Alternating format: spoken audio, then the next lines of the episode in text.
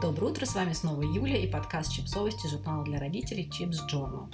Сегодняшняя новость, которая привлекла мое внимание, это как испанская полиция заплатила за детское питание, которое попытался украсть оставшийся без работы отец семейства.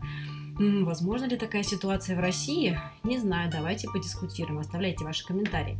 А, на самом деле, в чем же была суть истории? Испанская полиция заплатила за детское питание, которое попытался украсть оставшийся без работы отец семейства. Никому, конечно, не секрет. Ни для кого, что а, во время карантина, да, и всей этой ситуации с пандемией, к сожалению, многие родители, вообще многие люди остались без работы, попали под сокращение зарплат.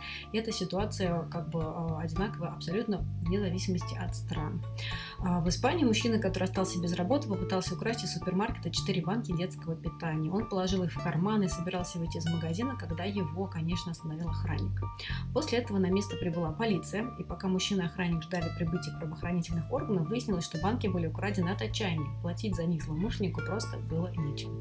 Услышав его историю, некоторые из покупателей предложили оплатить детское питание, но на место уже прибыла полиция.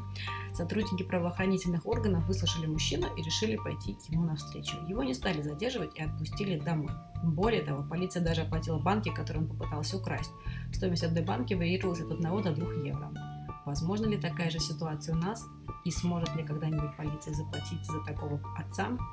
Факт неизвестный, но история действительно вдохновляет. Отличного вам дня!